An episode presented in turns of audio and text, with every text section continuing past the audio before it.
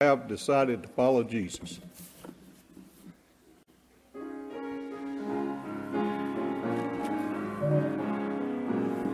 I have decided to follow Jesus. I have decided to follow Jesus. I have decided to follow Jesus. No turning back, no turning back. The world behind me, the cross before me. The world behind me, the cross before me. The world behind me, the cross before me. No turning back, no turning back. No, with me, still I will follow. Though none go with me, still I will follow. Though none go with me, still I will follow. No turning back, no turning back. Will you decide now to follow Jesus? Will you decide now to follow Jesus? Will you decide now to follow Jesus? No turning back, no turning back. Let's do page 184.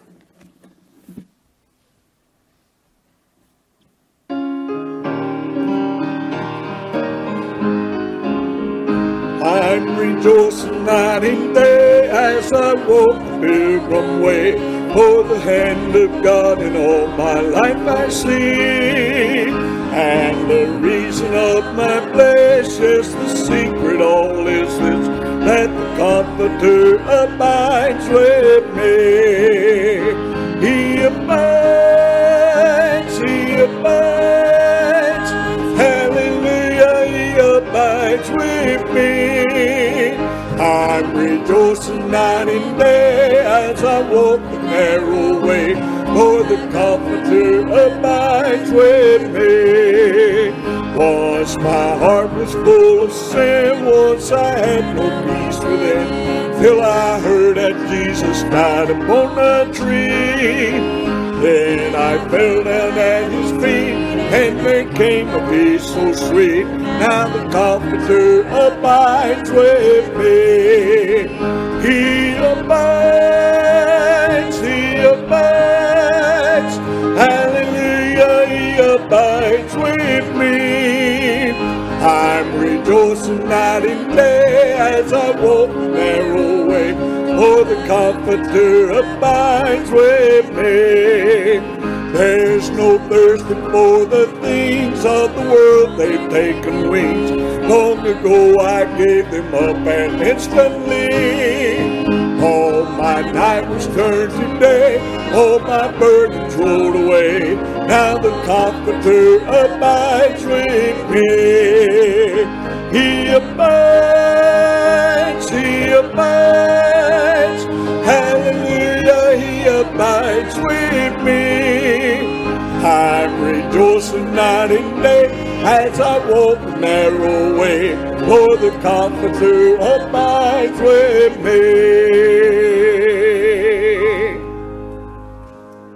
Well, if you're glad to be here tonight, say amen. Amen. Good to see all of you. We appreciate all of you being here and pray that you've had a good day, a good week in Jesus. Amen. Um, we got some one announcement that I do want to make tonight, uh, just to keep before you, so you can be in prayer for it, and also, if you're of this age group, you can be planning on being here with us. But this coming Sunday, we will be starting our new uh, Sunday school class, the Next Generation Sunday School class, which is for the ages of 20 through 45, and uh, got a good program already lined up for that. Some good materials on uh, on uh, striving together in unity, and going to cover many subjects and show the importance of the brethren dwelling together in unity. So you be planning on being with us at 9:45 this Sunday for that. And on our prayer list, uh, we got David Palmer and Hannah Hurd. And also last Wednesday night, I believe it was, or maybe the Wednesday before, I'd put Sandra Deal, Brother Nathan Deal's, uh, or, or, Governor Nathan Deal's um, wife on the prayer list, but we understand that she passed away. And so uh, need to pray for the Deal family. Uh, I had promised Nathan, I saw him and talked with him, and told him that we'd be praying for him. But uh, now we just need to pray for the family that God would comfort them through this time of tragic in their life. How about your prayer request tonight? Anybody?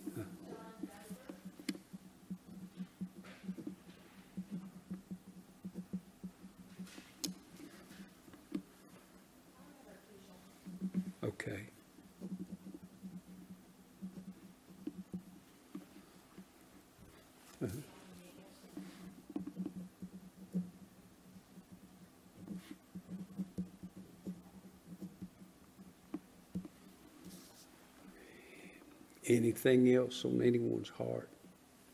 Anyone else? My cousin, uh, Kendall Baker, just daughter passed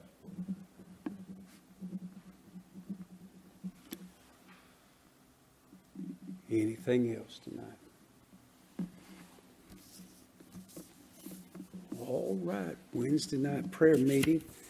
Let's all take these names to the throne of grace and ask God's mercy and everything. He knows exactly what needs to be done. How many of you in here tonight need prayer? We all do. So let's come and let's pray together as God's people for each other, that God would be with us all.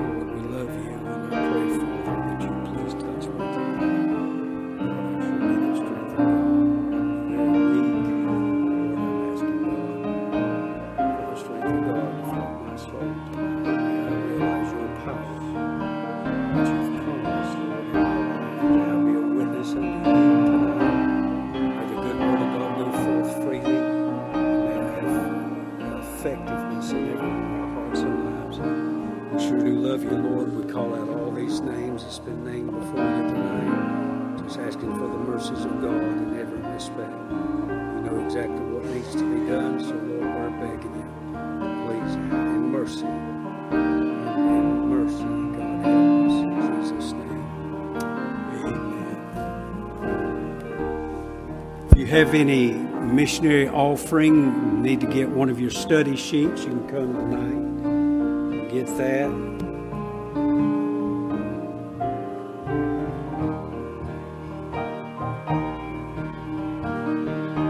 Must tell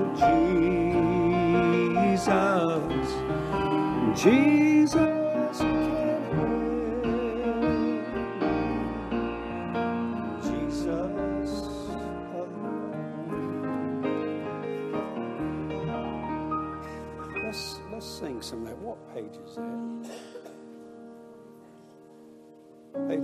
7 in that red hymnal, red hymnal. I must tell Jesus, let's sing it.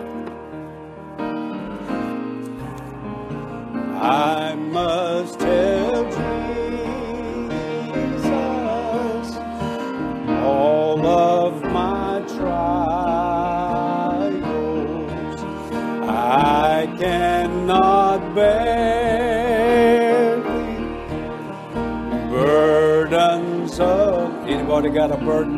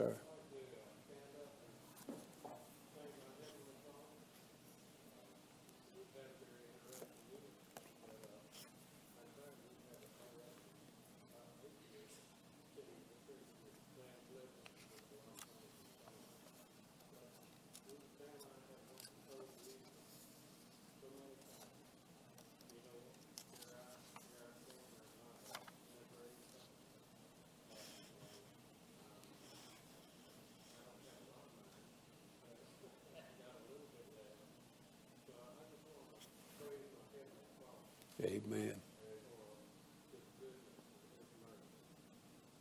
Yes, sir, but Leo, brag on him.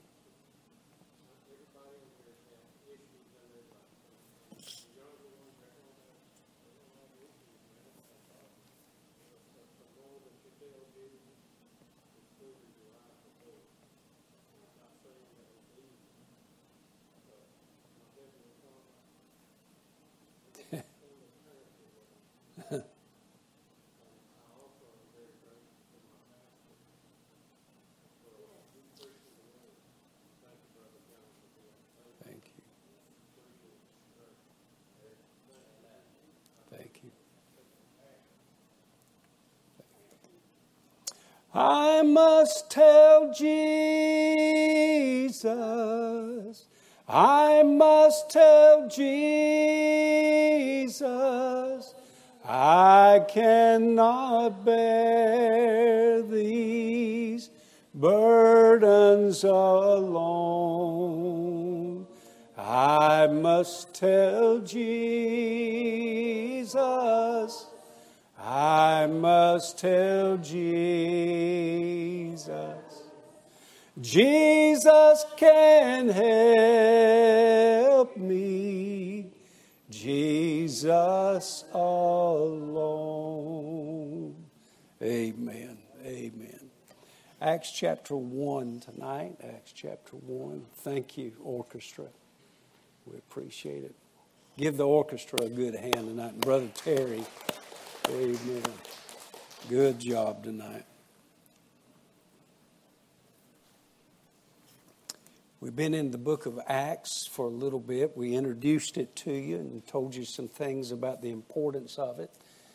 And then we looked at a few verses last week, and we're going to pick up in verse number three and try to make it through verse number eight tonight. And uh, pray that these lessons uh, help you in the understanding of God's book and uh, the importance of studying it and getting into the depths of it. I, I pray that it'll strengthen your faith.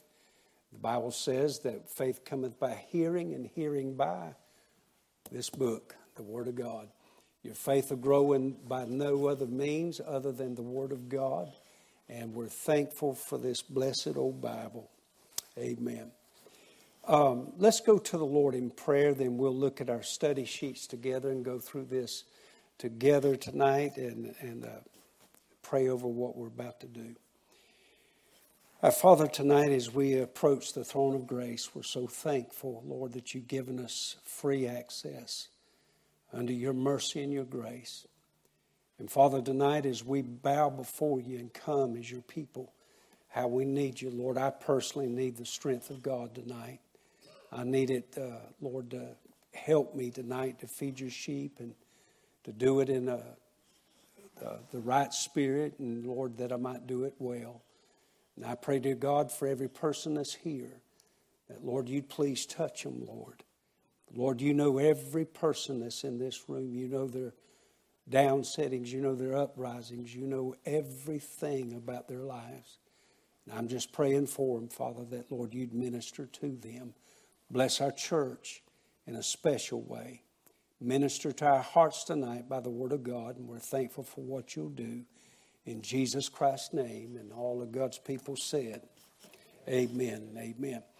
All right, let's look at our study sheets together, and we'll go through this, and then, and then we'll uh, see what God will do.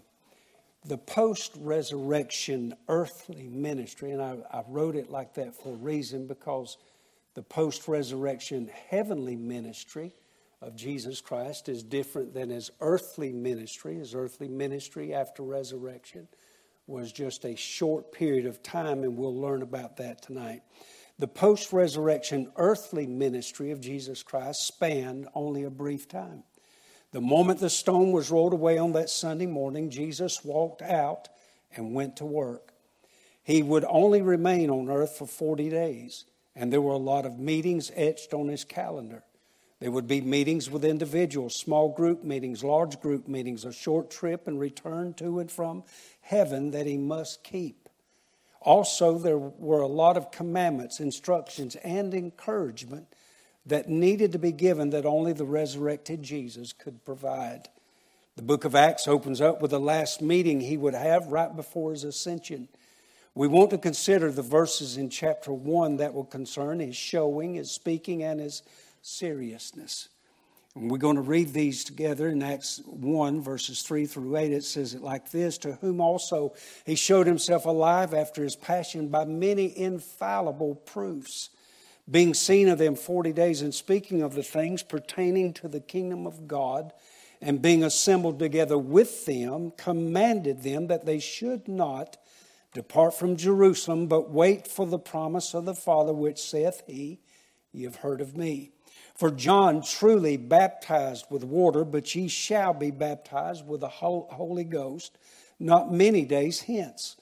When they therefore were come together, they asked of him, saying, Lord, will thou at this time restore again the kingdom to Israel? And he said unto them, It is not for you to know the times or the seasons which the Father hath put in his own power, but ye shall receive power after that the Holy Ghost is come upon you, and ye shall be witnesses unto me both in Jerusalem and all Judea and in Samaria and unto the uttermost part of the earth. There are several things that we want to accentuate from this passage. First, we want to consider his passion out of verse number three where it said this To whom also he showed himself alive after his passion. The word passion in this text renders a very enlightening definition of the word. In our minds, we may think of passion as only a fleeting emotion that may come and go. We are all affected by things that influence our different passions. The Bible says that Elijah was a man subject to like passions as we are in James 5:17 when Paul and Barnabas were in Lystra the people thought them to be gods who had come down to them and Paul corrected them and said in Acts 14:15 saying sirs why do ye these things? We also are men of like passions like you. We all understand what it means to be impassioned about something and we all know what it is for our passions to change at one time, you have maybe been passionate about a certain activity in life, like fishing, for example.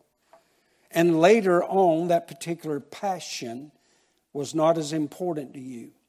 But the passion mentioned concerning Jesus Christ goes deeper than a mere fleeting emotional drive in his life.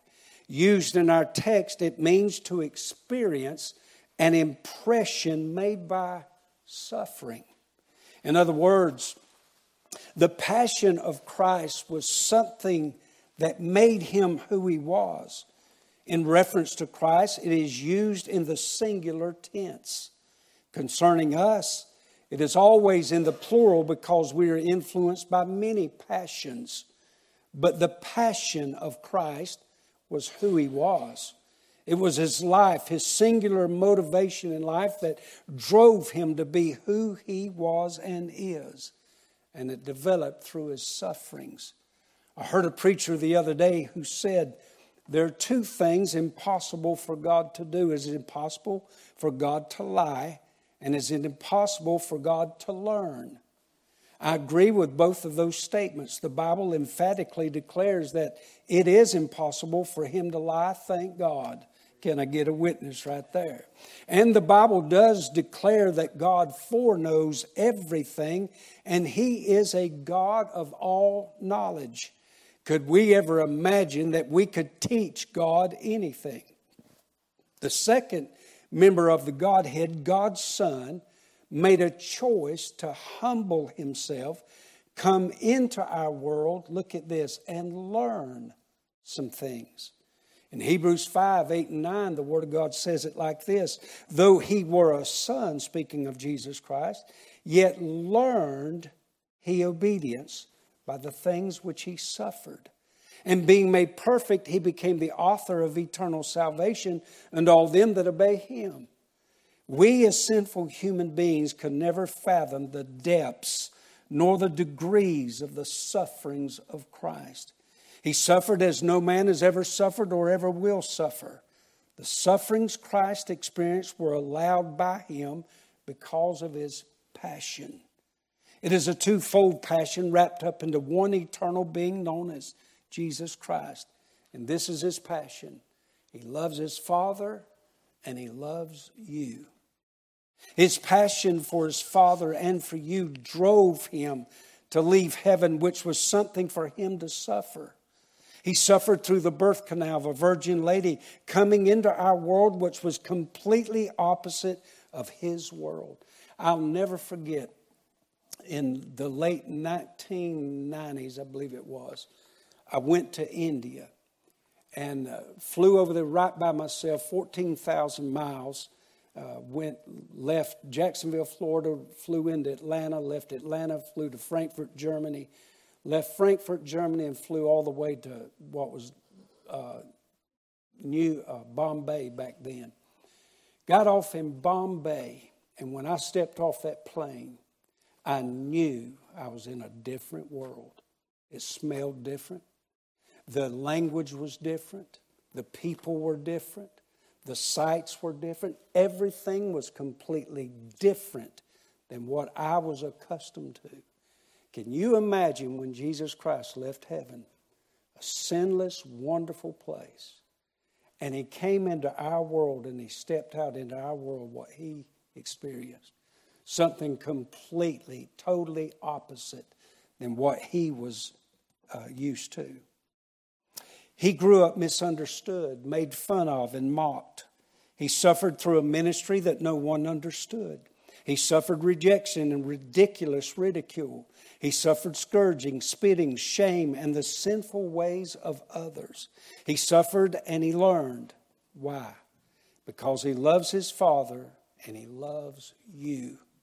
It was his passion for you that pushed him every day to Calvary. Every step was a step of passion. Nothing would divide him from it. Nothing would divorce him from it. Nothing would distract him from it. You are his passion. And I love 1 John 3 1. Behold, what manner of love the Father hath bestowed upon us, that we should be called the sons of God. That little word manner, what manner? What world is this love from? We've never seen any kind of love uh, like the love of Jesus Christ that He has for us. It was His passion that drove us, drove Him to Calvary to die for us. Second thing we want to consider from these verses tonight is his proofs. It says, by many infallible proofs being seen of them 40 days. We've already considered in our last lesson some of the different appearances of Jesus Christ in various settings. Every appearance was more and more proof that Jesus is alive. No one has ever overcome the grave without some outside power making it possible. Lazarus would have stayed in the grave had it not been for the powerful voice of Jesus saying, Lazarus, come forth. But the day Jesus Christ died, his body was laid in a cold tomb. For three days, his body lay lifeless. Then, at the self appointed time, Jesus raised himself from the dead. In John 10, 17, and 18, Jesus said it like this Therefore doth my Father love me, because I laid down my life, that I might take it again. No man taketh it from me, but I lay it down of myself. He was not forced to go to Calvary, he willingly went to Calvary. I have power. Look at this. I have power to lay it down. I have power to take it again. Even when he's dead, he's got power. This commandment have I received of my Father. Without any power other than his own, Jesus Christ conquered death. God the Father had promised eternal life to Jesus Christ, his Son, before the world ever began. In Titus 1 2, it says this in hope of eternal life that God cannot lie, promised before the world began. Now, that same promise of eternal life is given to those who believe and call upon the name of Jesus Christ. In 1 John 2 25, and this is the promise that he hath promised us, even eternal life. Why do the saved have eternal life? Some would argue that it is because of some virtue or morality of the believer. Others would claim a second work of grace is needful to ensure eternal life.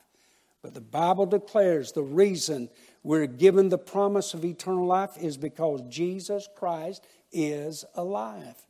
In 1 John 5 11 and 12, so simply put from these scriptures, it says this, and this is the record that God hath given to us eternal life, and this life is in you being good. This life is in you doing good works. This life is in your church membership. It doesn't say that. This life is in his Son. He that hath the Son hath life. He that hath not the Son of God hath not life. You just cannot beat the, the truth of that, that scripture. The only reason we've got eternal life tonight is because Jesus Christ conquered death in the grave. Amen. Now let's consider verses 4 through 7, his promise. Or verses 4 through 5, I'm sorry. And being assembled together with them, commanded them that they should not depart from Jerusalem, but wait for the promise of the Father, which saith he, You've heard of me, for John truly baptized with water, but ye shall be baptized with the Holy Ghost not many days hence. A little while before Jesus was crucified, he spent some very precious and valuable time with his disciples. He was preparing them for the things soon to come, even though they did not comprehend a lot of it. In John 14, 16 through 18, we read some of that conversation that he had with them. And he said this, and I will pray the Father, and he shall give you another comforter that he may abide with you how long? Forever even the Spirit of truth, whom the world cannot receive, because it seeth him not, neither knoweth him. But ye know him, for he dwelleth with you and shall, look at this, be in you. I will not leave you comfortless, I will come to you. Jesus had told them the Holy Spirit, known by many titles throughout Scripture, would come and be with them to comfort them through their tribulations they would encounter after he was gone. Now, Christ is instructing them to wait for the promise of the Holy Spirit baptizing them. In the text, Jesus differentiates between water baptism and the baptism of the Holy Spirit. So, when we speak of any type of baptism, we're talking about someone being, oh, I'm sorry. That is so very important to notice and consider from the scriptures. Normally, When we read the word baptism, we think of water. Am I right about it? We talk about baptism, we, we think about a pool of water. The word baptism is what is known as a transliterated word, meaning that it was taken from the Greek word baptizo. Defined, the word baptism means to fully immerse, to submerge, to cover wholly. So when we speak of any type of baptism, we are talking about someone being completely covered by something. Further study of the word baptism from the scriptures reveals some amazing truths about this doctrine. First, the Bible declares that there are several baptisms. In Hebrews 6, verse 1 and 2, we read these words Therefore, leaving the principles of the doctrine of Christ, let us go unto perfection, not laying again the foundation of repentance from dead works and of faith toward God. Now, watch this of the doctrine of baptisms, plural. From our text in Acts, there are two distinct baptisms mentioned water baptism and spirit baptism. As mentioned before, usually when we read or hear the word baptism, we think of water baptism. We all know what water baptism is, and the first time it appears in Scripture is performed in the River Jordan. And we read about this in Matthew 3, verses 4 through 6 where it says it like this And the same John had his raiment of camel's hair and a leathern girdle about his loins. I'm thinking about changing the way I dress. and his meat was locust and wild honey. I don't know about all that now. Then went out. Have y'all heard that they're making uh, flour now out of crickets? Cricket flour, cricket meal. A lot of the a lot of the biscuits and all that we're eating's got cricket, ground up crickets in it. I just thought I'd let y'all know that. then went out to him Jerusalem and all Judea and all the region about Jordan, and were baptized of him in Jordan, confessing their sins. This is the most common baptism mentioned in Scripture, which accounts for the reason we associate the word baptism with water. Also, John Baptist was placing his candidates completely under the water, fulfilling the definition of baptism, which again is to cover wholly. This is clearly seen at the baptism of Jesus in Matthew 3:16. It says, "And Jesus, when he was baptized, went up straightway out of the water." In the same text of John's water baptism, two different baptisms are mentioned in that text.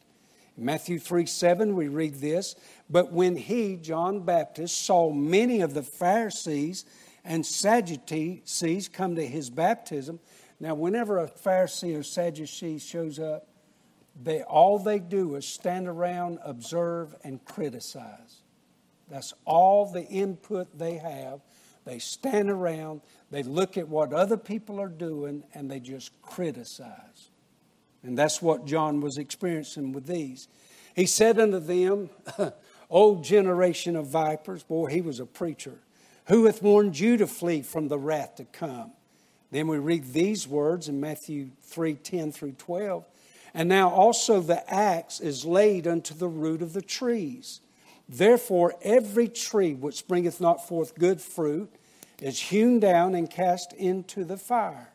I indeed baptize you with water unto repentance, but he that cometh after me is mightier than I, whose shoes I'm not worthy to bear. He shall baptize you with the Holy Ghost, comma, and with fire.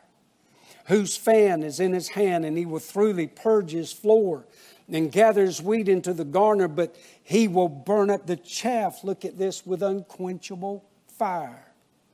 Notice in the text that there are three distinct and different baptisms water baptism, Holy Ghost baptism, and fire baptism. Remember, with the definition of baptism, each one of these baptisms would mean to be fully covered by or submerged in either water, the Holy Ghost, or fire. Some mistakenly claim that the baptism of the Holy Ghost and fire are one in the same baptism, which they are not. The text of Matthew bears this truth out. When the, he mentions the baptism of fire, So there will be no mistaking, misunderstanding. The fire he is speaking of is interpreted literally as unquenchable fire in John's message. So the baptism in fire is aimed at those who will be submerged in the fires of hell. Also, to further prove the two are, in are separate baptisms, in the text of Acts, Jesus only names the baptism of the Holy Spirit without fire being mentioned. In Acts 1 5, Jesus said these words For John truly baptized with water, but ye shall be baptized with the Holy Ghost not many days hence. No fire mentioned. These three baptisms are defined in Scripture as being very different, involving the elements used for baptism water, the Holy Ghost, and fire. Now, concerning the baptism of the Holy Ghost or Holy Spirit, the Bible is very clear of the meaning of this baptism. In 1 Corinthians 12 13, the Word of God says this says, For by one Spirit are we all, he's speaking of every saved, born again child of God. Every child of God experiences this baptism. For by one Spirit are we all baptized into one body, whether we be Jews or Gentiles, whether we be bond or free, and have been made all, all made to drink into one Spirit. If anybody ever asks you if you've ever been baptized by the Holy Ghost, Yes, you have. If you're saved, you've been baptized by the Holy Spirit. When a person gets saved, that individual is baptized by the Spirit of God into Christ or totally submerged into Christ. That means we are secure and sealed in Jesus Christ. Ephesians 1 12 and 13 says it like this that we should be to the praise of his glory who first trusted in Christ, in whom ye also trusted, after that ye heard the word of truth, the gospel of your salvation, in whom also after that ye believed, ye were sealed with that Holy Spirit of promise. 2 Corinthians 1 21 and 22, the scriptures go on to say it like this Now he which establisheth us with you as Christ, and hath anointed us as God, who hath also sealed us and given us the earnest of the Spirit where? In our hearts. Ephesians 4:30 and grieve not the Holy Spirit of God whereby you're sealed unto the day of redemption.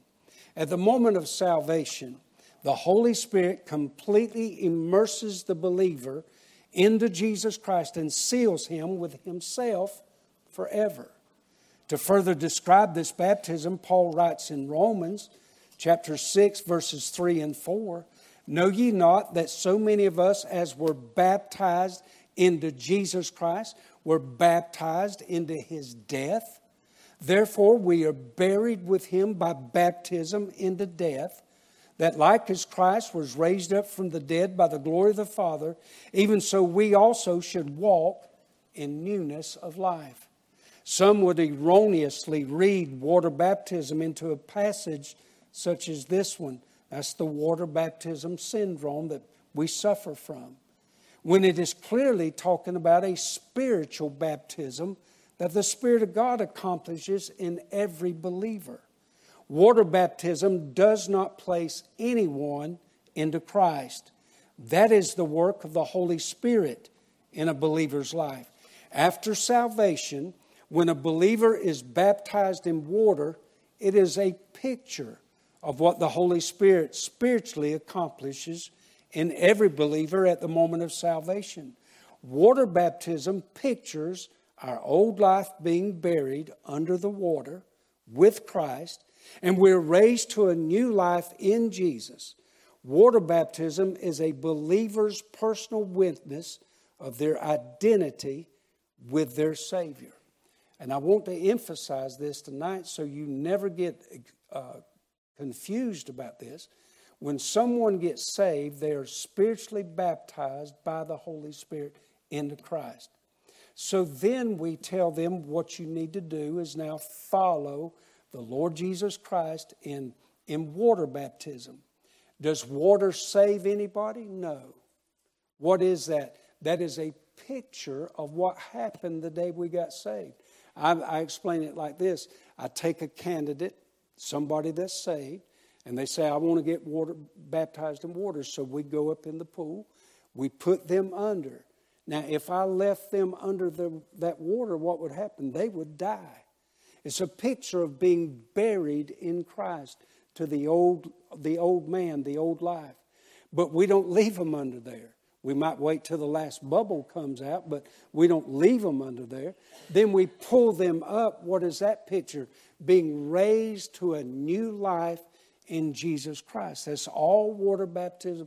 It is a personal testimony, especially to the church, that you're identifying your life with Jesus Christ. The baptism of the Holy Spirit is the only baptism that saves someone's soul. Without this baptism, no one is saved. And Romans 8 9 could be no clearer. But ye are not in the flesh, but in the Spirit, if so be that the Spirit of God dwell in you. Now, if any man have not the Spirit of Christ, he is none of his. Showing that there's only one baptism that saves, the Bible says it like this in Ephesians 4, verses 4 through 6.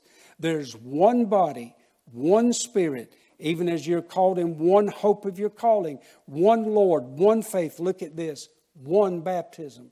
How many, how many baptisms have we looked at so far? We've already looked at three water, the Holy Spirit, and fire.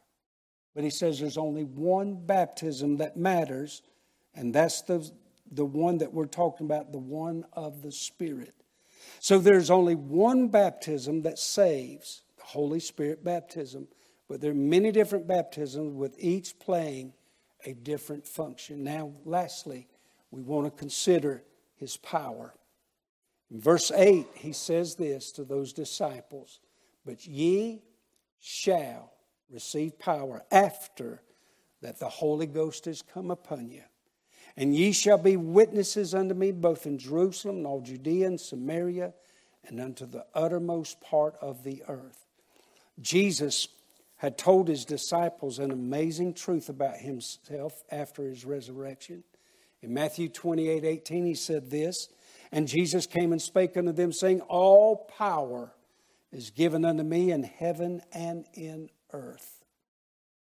Anyone knowing Jesus Christ believes that truth about their Savior.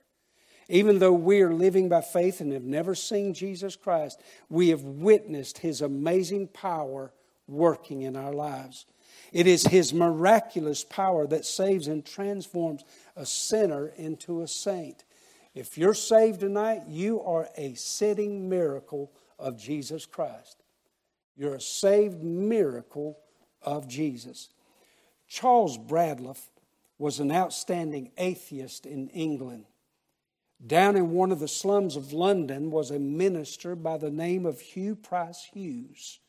All London was aware of the miracles of grace accomplished at his mission. Charles Bradlaugh challenged Mr. Hughes to debate with him the validity of the claims of Christianity. London was greatly interested. What would Mr. Hughes do? He immediately accepted the challenge and, in doing so, added one challenge of his own. Hughes said, I propose to you that we each bring some concrete evidence of the validity of our beliefs in the form of men and women who've been redeemed from the lives of sin and shame by the influence of our teaching. I will bring 100 such men and women, and I challenge you to do the same, he said. If you cannot bring 100, Mr. Bradlaugh, to match my 100, I will be satisfied if you will bring 50 men and women who will stand and testify that they've been lifted up from lives of shame by the influence of your atheistic teachings. If you cannot bring 50, then bring 20 people who will say, as my 100 will, that they have great joy in a life of self respect as a result of your atheistic teachings. If you cannot bring 20, I will be satisfied if you bring 10. Nay, Mr. Bradlaugh, I challenge you to bring one, just one man or woman who will make such a testimony regarding the uplifting of your atheistic teachings. Again, London was stirred. What would Mr. Bradlaugh do? In answer, Charles Bradlaugh, with great discomfiture and jargon, publicly withdrew his challenge for the debate. This unbeliever had no evidence. The Christian had the witness. Now Jesus will transfer and share that same power with his followers. And this power is purposeful. Jesus wants us to tell other people wherever we go about him. Ye shall be witnesses unto me, Jesus said. Oh, how we who are saved need to understand this simple and yet most neglected truth of the gospel. Jesus wants you to tell others about himself. The word witness is a very interesting word of study in Scripture. It comes from the word martyrs, meaning a martyr. This transforming power that Jesus talks about us receiving is one that places us on a path of death to self while at the same time witnessing the life of Jesus Christ. As we walk throughout our days, we should be on a mission a mission that dies to our selfish ways and devotes ourselves to walk, talk to people about Jesus Christ. That is why Jesus saved you and is keeping you here. He has given you His power to be His witnesses. And we read about it in 1 Peter 3 15 and 16, where he says it like this But sanctify the Lord God in your hearts, and be ready always to give an answer to every man that asketh you a reason of the hope that is in you with meekness and fear, having a good conscience, whereas they speak evil of you, and they will. They'll make fun of you, they may curse you, they may tell you to get out of their way, they may tell you, I don't want to hear that, they may slam the door in your face. They may speak evil of you as evildoers. They may be ashamed that falsely accuse your good conversation in Christ. What does He want us to do? Utilize that power to tell others about the saving power of Jesus Christ. And all of God's people said, Amen. Amen. Did y'all enjoy that tonight? Learn anything? Did you? Good, good, good. That's that's my purpose, so that you might learn. Let's all stand tonight.